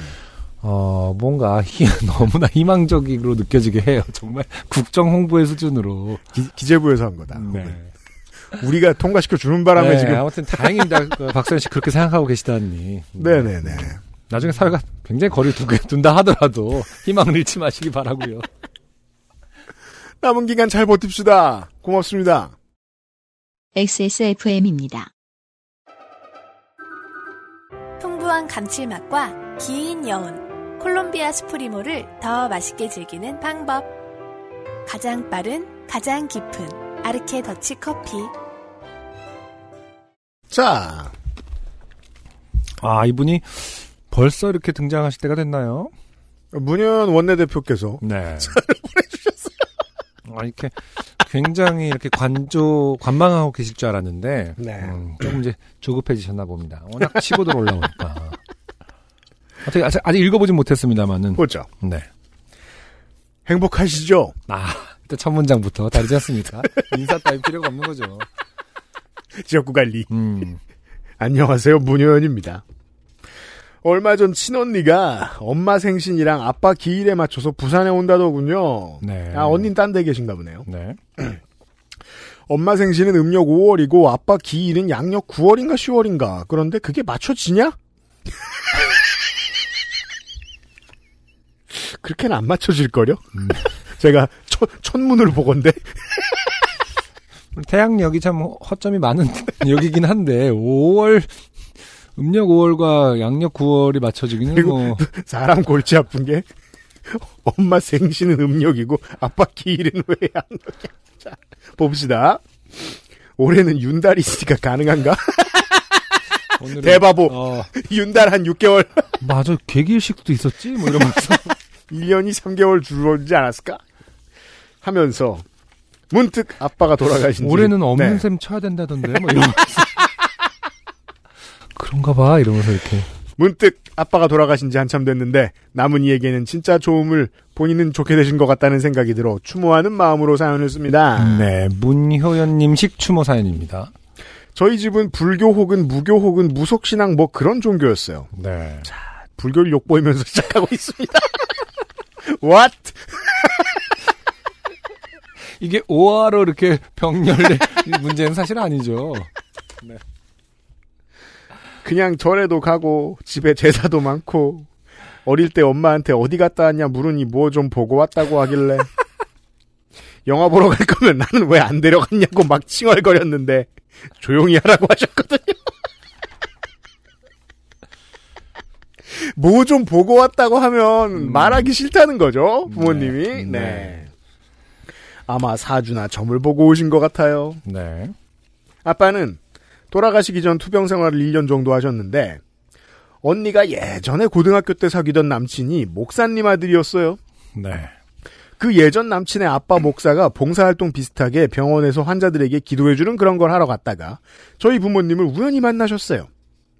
그렇게 인연이 돼서 병원 생활이 심심하던 차에 아빠는 교회에 나가기 시작하셨고 어, 원래 투병 중에 이제 그 종교를 새로 만나는 분들이 좀 있습니다. 굉장히 많죠 네. 음, 교회가 좀 멀었기에 제 의지와 상관없이 운전기사로 따라다니던 저는 목사님께 교회는 세례명 같은 거 없냐고 물어봤더니 마음대로 정하라고 해서 아 전체적으로 굉장히 종교를 아, 지금 종교가 지금 아, 폄하되고 있습니다. 배틀넷인가 블리자드인가로 내 맘대로 정했던 것 같습니다. 아, 그럼 만약에 뭐, 뭐, 뭐, 문효연 씨가 막 오늘 뭐 급사한다. 아, 그럼 이제 언니가 이제 장례를 주도해야 되지 않습니까? 네. 문자 보내고. 음, 문, 과로, 배틀넷, 과로, 효연. 본- 본인상. 이게 게임에서 졌단 뜻이야, 죽었단 뜻이야, 진짜 죽었단 뜻이야 이러면서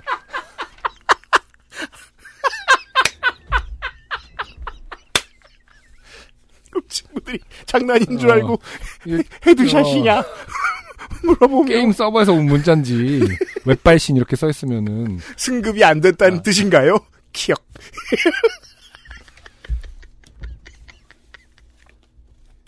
세례명 잘 정해야 되겠습니다. 네. 배틀넷이나 플리자드로 정하지 않아야겠다. 병원에서만 지내던 아빠는 교회 소일거리에 재미를 붙이시고 점점 활동하시더니 급기야 개종을 선언하셨고 네, 집에 제사를 다 없앴습니다. 네. 새로 산 지 얼마 안 된 제기 또 다른 친척 집에 줘버리고 네, 이때는 당근마켓이 없었으니까요. 친가 쪽 친척들에게도 친할머니에게도 모두 공표하셨습니다. 좀 멋있었어요. 음, 저희 엄마는 아빠 기일 때마다 네 아빠가 한 일 중 제일 잘한 건 너희를 만든 거고 두 번째 잘한 건 제사를 없앤 거다. 아, 세 번째는 없다. 두 개가 두 개만 잘하고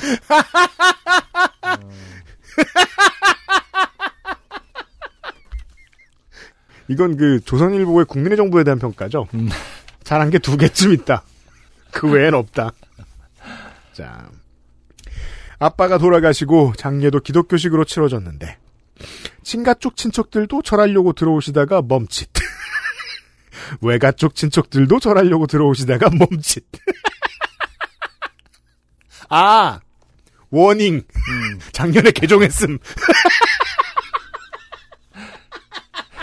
그래서 장, 장주들이 이렇게 자식들이 서 있다가 그 손가락으로 이렇게 팻말 가리키고 워닝 개종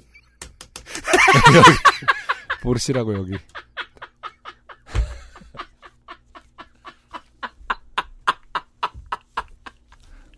아 진짜 이러면서 영정 다시 한번 보고 하긴 근데 요즘에는 장례식장에도 이렇게 그 디지털 편말 같은 거 있지 않습니까? 네 그 왜 이렇게 그 그런 거 있어요 저런 그왜그뭐 상주 이런 것도 그냥 이렇게 그, 예. 그다 바뀌잖아요. 디지털라이즈 되고 아 네네 바뀌잖아요. 그렇죠 그렇죠 그것처럼 거기 앞에 이렇게 그렇게 빨간색으로 반짝반짝하면서 주의 개종 그럼 막 노인네들이 들어오다가 멈칫다고 영정을 보면서 초남 진짜 알았어 안 할게 이러고 나가는 이 집이 언제부터 교회를 다녔냐며 음. 여기서 술은 마셔도 되는 거냐며 수근수근 그렇게 우리 식구도 친척들도 모두가 어색한 장례식을 치르고 어. 그 후 아빠의 첫 기일에 목사님과 교회 장로님 등 교회 몇몇 분과 저희 식구 친척 몇 분이 모여서 추모 기도를 했습니다. 목사님이 계셨으니 진행도 기도도 잘 됐고 추모식이 끝나고 음식을 나눠 먹고 끝났던 것 같아요. 와우. 제사 없는 추모식은 이런 거구나. 감동적인 간단 깔끔한 저녁이었어요. 음. 2, 3년 정도 목사님이 집으로 와서 추모 기도를 해주셨습니다. 근데 여기 교회가 작은 개척교회다 보니 이런저런 문제거리도 들리고 제일 열심히 다니던 아빠가 안 계시고 거리도 너무 멀어서 엄마도 슬슬 지각이 많아지더니 오늘도 늦었네 다음 주에 가야겠다 하는 날이 잦아지고 또 교회 행사에 가면 술을 안 먹는다고 어떻게 회를 먹으면서 맥주를 안 먹냐고 답답하다고 빠지기 시작하시다가 아 이게 또 지역 문화입니까? 그러게요. 회를 먹으면서 회화 맥주. 아. 맥주. 회화 원래 맥주. 회화 맥주는 사실은 안 먹어도 되는 것 같은데. 그게 이제 그, 어, 우리, 회는- 우리 지역 문화는 아닌 것 같은데, 음. 저는 사실 뭘 먹어도 맥주라, 뭐, 찬성은 합니다만. 저도 그러니까. 그렇긴 하지만 네. 보통 회는 또 뭐 소주로 많이 가고 하죠. 음. 네. 하지만 또 어, 어머님 같은 경우도 뭐 저희 같은 맥주 팔실 수 있는 거니까. 그리고 제가 들은 바가 있는데, 네. 그 술을 모든 교회가 안 먹는 건 아닙니다. 음, 그렇죠. 네, 좋은 편이다. 네. 그러니까 그 하위 70% 이상의 교회인 것 같다. 네. 금전적인 문제가 얽혀 있다는 걸 알고 나서 엄마는 어려울 때 함께 해줘서 고민했지만 그쪽과는 딱 끊겠다 결정하고 꼭 그 교회를 가야만 하나님을 만나는 게 아니야. 집 가까운 교회로 옮겨서 지각도 안 하고 자주 가야겠다며 가까운 교회로 옮기셨어요. 네. 교회를 바꾸고 나서는 친목 활동을 일절 없애고 예배만 드리고 내가 보기에 교회에 나가는 횟수는 더 적어진 것 같은데 항상 마음엔 하나님으로 가득 차 있다고 하니 그런가 보다 합니다. 네. 저도 이제 엄마를 모셔다 드리지 않아도 돼서 아예 교회에 안 가게 됐고 그 즈음 언니는 결혼해서 멀리 가게 돼서 우리 집 신앙생활은 좀 흐지부지 겨우겨우 이어나가게 됐어요. 네. 그래서 다음 아빠 기일부터는 목사님이 안 오시니 엄마가 식을 진행하고 기도를 드립니다. 음. 사도신경을 외우고 엄마가 기도를 하고 성경 한 구절을 읽고 찬송가를 부르고 주기도문을 외우고 끝나요. 좋네요. 일단 기도는 유일하게 가끔이나마 교회에 나가시는 엄마가 아시는데 온통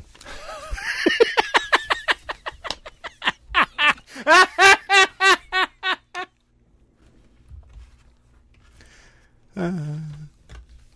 온통 우리 효연이 좋은 사람 만나서 결혼하게 해주세요가 주요 내용입니다. 네. 아니 아, 교회.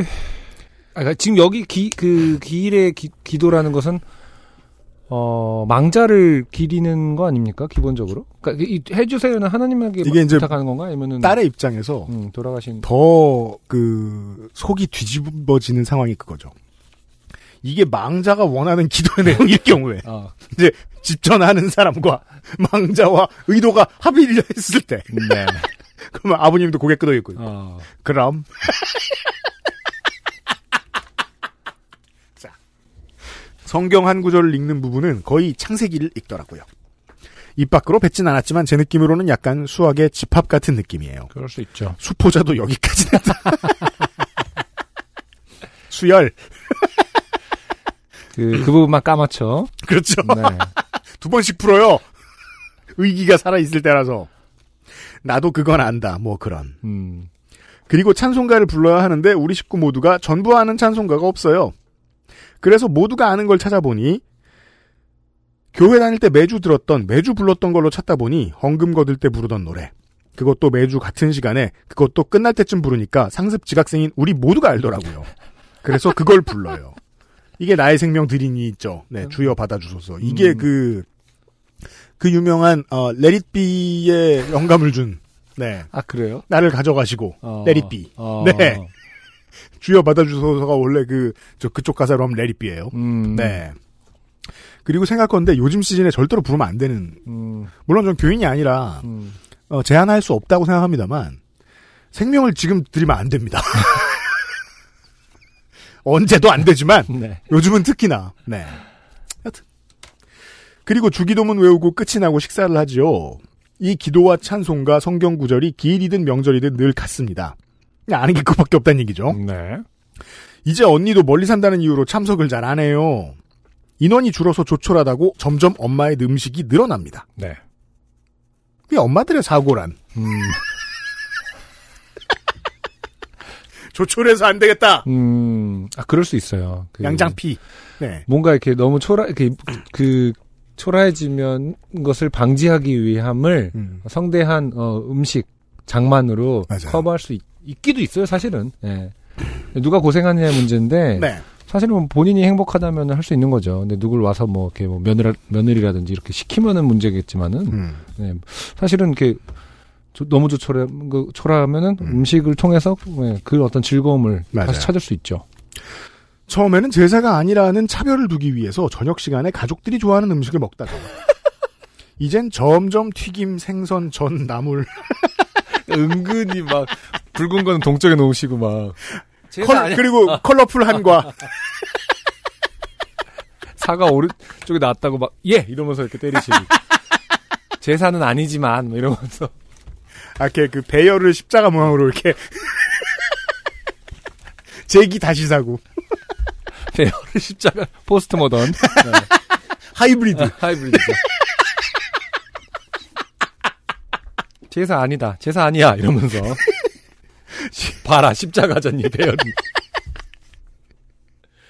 이렇게 오병이어를 이렇게 십자가 모양으로 튀김 생선 전 나물 누가 봐도 제사 음식인 것 같아요. 그래도 맛있어요. 그죠? 뭐 일부러 막 포도주 드시고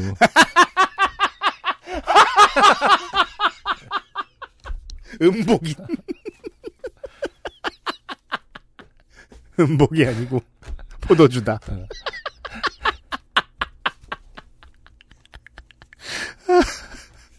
아, 그리고 이 어, 문효연 씨의 이 문장에서 음, 아직도 아무것도 안 도와준다라는 강한 심증을 느낍니다. 그래도 맛있어요. 이건 이건 그렇죠. 얻어먹었다는 뜻이죠. 남이 해줬다는 뜻이에요.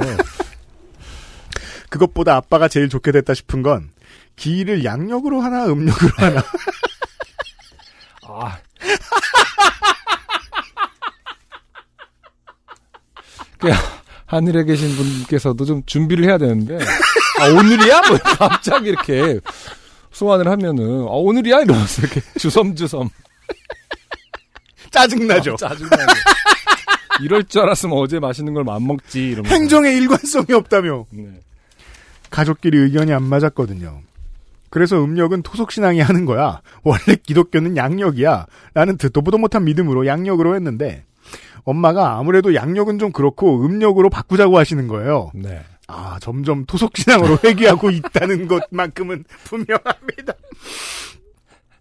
지금까지 10년 넘게 양력으로 했는데 아니, 밑도 끝도 없이 양력은 좀 그렇다 한마디라는. 이게 그 가족회의의 재밌는 점이죠. 음, 좀 그렇다로 많은 걸 바꿔요. 지금까지 10년 넘게 양력을 했는데 갑자기 아빠가 날짜에 적응하고 올 수 있을까? 했는데 엄마는 엄마가 아빠는 다 이해할 거라고 세상 흐름에 죽은 자도 맞춰야 한다고 그래서 가족 투표로 어, 현재 정원 그 저 한 사람 결혼이기 때문에 두 표죠 네. 투표가 의미가 없습니다. 과로. 그냥 엄마 맘대로 과로. 음력으로 하기로 하고는 자 이제부터 이날이야 라고 정하려고 하는데 지금까지 모두가 날짜를 다르게 알고 있더라고요. 음, 상당히 많은 가족에 있는 일입니다. 네. 항상 묻다가 음. 양력 물으면 답이 다 틀린 경우. 어. 올해는 몇 월 며칠이야 모여 하면 모였던 건데 딱 날짜를 못 박으려니 하루 이틀 정도의 차이를 두고 다들 다른 날을 말합니다. 음. 이게 크리스마스가 12월 25일인 이 이유죠. 그 예수님은 늘 짜증나 있죠. 니들 맘대로 정하고. 동방정교회는 1월 7일이죠. 음. 맞추는 놈들이 없습니다. 자, 여튼. 각자 나름대로의 이유를 대면서 이날이 확실하다고 의견을 말했는데 제 의견은 이거였어요. 음. 아빠는 제가 대학교 4학년 2학기 개강일, 그러니까 9월 1일에 돌아가셨어요. 네. 저는 대학 1학년 때 대학생은 공부하는 거 아니라는 햇님 같은 선배들 말을 너무 잘 들어서 설계 과목, 과로, 시험 없는 실습 과목, 과로, 음. 하나를 제외한 전 과목 F를 받는 바람에 남들은 자격증 준비다, 취업 준비다 하면서 한두 과목 들으며 도서관 생활하던 4학년을 20학점 꽉 채우고 4학년 겨울방학까지 계절학기를 들어 겨우 졸업했기에 4학년 2학기 20학점은 좀 벅차서 전공 수업 외에는 뒤지고 뒤져 아예 관련 없는 학과 전공 수업이라도 재택으로 수강 신청을 했습니다. 그래서 음. 첫 강의는 꼭 참석해야 했거든요. 네. 수업 진행 방식이나 오프라인으로 출석하는 날짜, 시험 날짜 등을 첫날에 알려주니까요. 그런데 개강 첫날에 아버지가 돌아가셔서 곤란했던 그 날짜를 확실히 기억합니다. 그렇겠네요. 숨겨왔던 이 비밀을 말하고 네이버 캘린더 어플에 적어놨다고 이게 음력 설정도 있고 매년 반복도 가능하다고 알려줬더니 갑자기 포털이 승자입니다. 네. 최종 승자는 등짝을 한 번 내줘야 하긴 했지만 모두들 네이버는 믿을 만하다고 모두들 네이버는 믿을만 하다고 그날로 하기로 했어요. 이 사연을 카카오가 싫어합니다. 네. 그날로 하기로 했어요. 오늘 이상하게 어, 프락치들이 많이 사연을 보냅니다. 정부 관련 인사가 보내질 않나. 네. 이렇게 정한 게 2년 전 기일 아닌 기일 날. 음. 다음 해부터는 새로 정한 날로 하자. 아빠도 다 이해하실 거야. 했는데요. 작년에 언니가 요즘 신앙생활을 열심히 하고 있다며 이번에는 꼭 참석해서 제대로 추모식을 하고 싶다고 준비도 많이 했다고 지금 언니가 다니는 교회 목사님께 기도 내용도 받아왔고 찬송가도 정해놨다고 해서 오 좋아 했거든요. 네. 그런데 조카들 계약일이 다음 주고 아빠 기일은 다 다음 주니까 그냥 이번 주도 미리 하면 어떡해.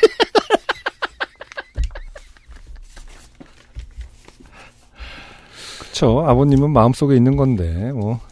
막 갖다 쓴다.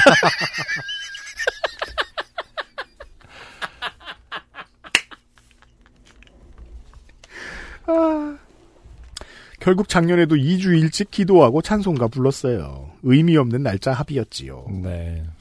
올해는 또 언제 어떤 식으로 추모식을 하게 될지 모르겠지만 날짜는 맞게 당일에 제발 제 얘기 말고 아빠의 추모 내용으로 기도하는 날이 됐으면 하는 마음으로 사연을 마칩니다. 문현 씨였어요. 네. 네. 음, 생각보다 많은 집이 겪는 문제입니다. 그렇죠. 어떤 그 제사, 그러니까 그, 그 주, 망자를 기리는 행위가 이건 사실 전 세계인이 다 어. 고민이에요. 어떤 의미가 있는지에 대해서 근원적으로 고민을 하게 되는. 그러니까 맞아요. 음. 어, 꼭 그날이 아니라 언제든지 모여서 한 번 더 생각하면 되는 거 아니냐라는 거 결론 낼 수도 있는 거거든요. 그럼요. 네. 그럼요. 잊지를 않아야 되는 거지. 네. 네.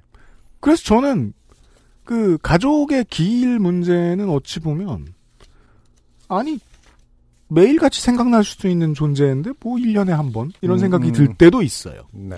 이게 어머님도 이렇게 이용하시잖아요. 그렇죠. 평상시에도 자기 신랑을 그럴 때 이용하셨을 수 있어요. 네. 딸 타박하고 싶을 때. 음, 아버지 기일도 됐는데 이리 와봐. 네. 결혼. 이러면서. 어쨌든 뭐 어, 하늘에 계신 분께서 어, 계속해서 가족들이 네. 어, 새로운 계획을 세우게 합니다. 머물러 있지 않게 합니다. 아, 그건 도움이 됩니다. 네. 아. 가족은 계속 함께 있습니다. 네. 아, 문현 씨 끝인사가 있었네요. 부산은 음. 이렇게 끝났습니다. 저기요, 부산은 태풍 옵니다. 지금 방송 나가는 날 태풍 옵니다. 일단 조심하세요. 문현 씨 자의식 아니겠습니까? 보통 나는이라고 끝나는 것을 패러디한 거지. 우리 지역구는 어, 근데 또 본인- 지역구가 광역시야. 본인이 곧 부산이다. 너무합니다. 아. 본인이 곧 부산. 어, 짐이 곧 국가 루이 루이 문효연으로 루이 문효연 14세. 짐이 곧 국가다 루이 14세 맞나? 네. 문현 씨 문효연 그 사연이었어요. 씨의 세례명은 루이. 오랜만에. 분리자드보단 낫잖아. 자, 저희들은 부지런히, 어, 예배 말고, 선거를, 예, 어, 기획하고 돌리고 있어요. 네. 선거? 2020년 7월에 요파시 그레이티 스티츠, 아, 네. 월장원 선거가 끝났습니다. 그렇군요. 네. 음. 어, 우리, 방금 전에 사연이 소개된, 네. 어, 숙박업자 정승호 씨, 네. 가출한 청소년, 무슨 게임을 그렇게 했는지 궁금하다. 아땡폰을 사고 네, 어, 4등을 합니다. 아, 이번에, 꼴찌예요. 네. 장원은 차지하지 못하셨습니다. 네.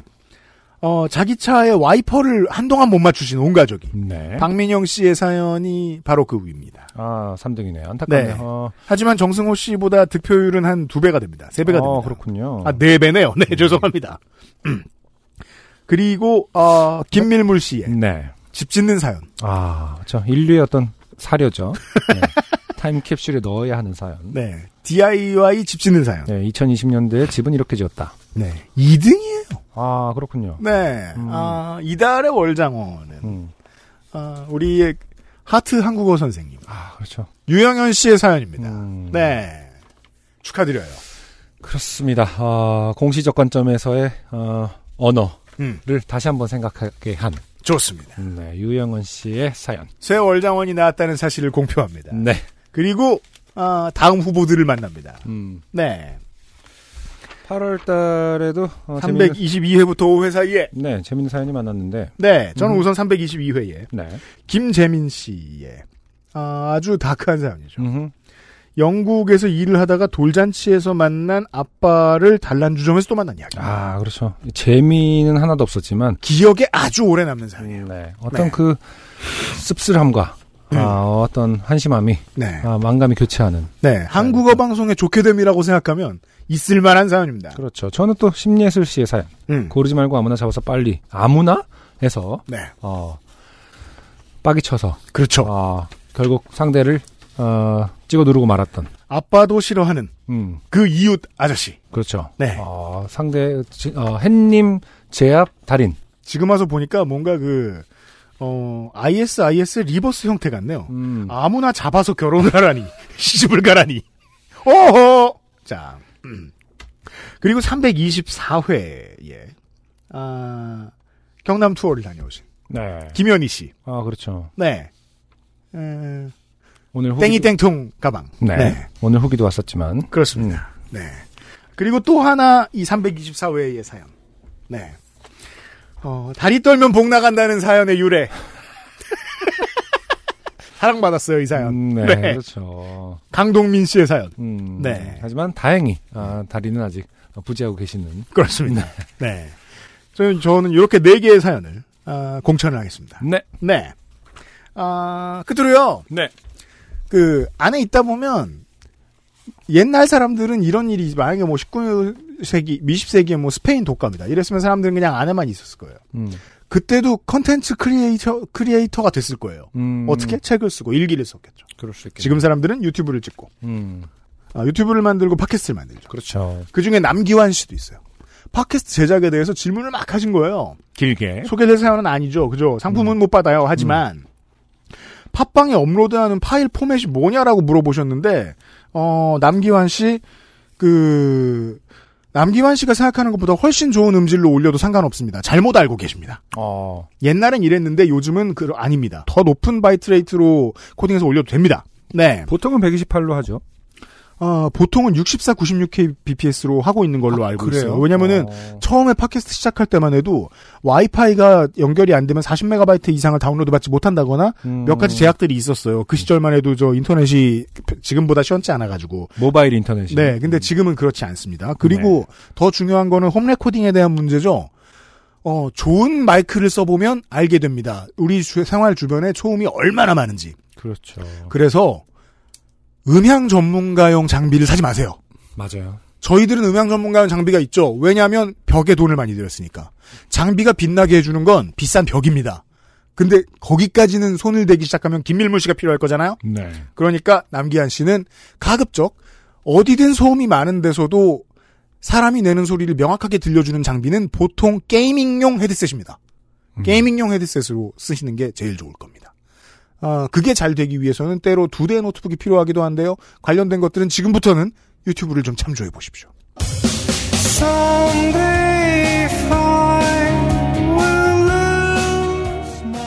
네. 팟캐스트도 열심히 만드시는 분들도 계세요. 네. 우리 청취자 여러분들. 그렇죠. 심지어 프로도 있어요. 음. 네. 아, 그래요? 청취자분들 중에? 아, 그럼요. 아. 제가 알고 있어요. 아, 뭐죠? 여기서 말할 수 없어요. 네. 본인이 부끄러워할 것 같아요. 프로인데 자기 방송 안 뜨니까. 아, 저희는 저희가 잘해서 방송이 잘 되는 것도 당연하죠. 이, 이 어, 놀라운 멍청함을 지닌 청취자 여러분들. 그렇죠. 우리가 망하기가 힘들다. 맞아요. 이런 사실 아닙니다. 음, 저는 뭐 읽을 뿐인데요, 뭐. 네. 그래요. 음. 326회 요즘은 팟캐스트 시대만 보시겠습니다 안승준과 UMC였습니다 바깥에는 서장준 민정수는 언제나 붙어있어요 다음주에 봬요 고마워요 XSFM입니다. P, O, D, E, R, A. And someday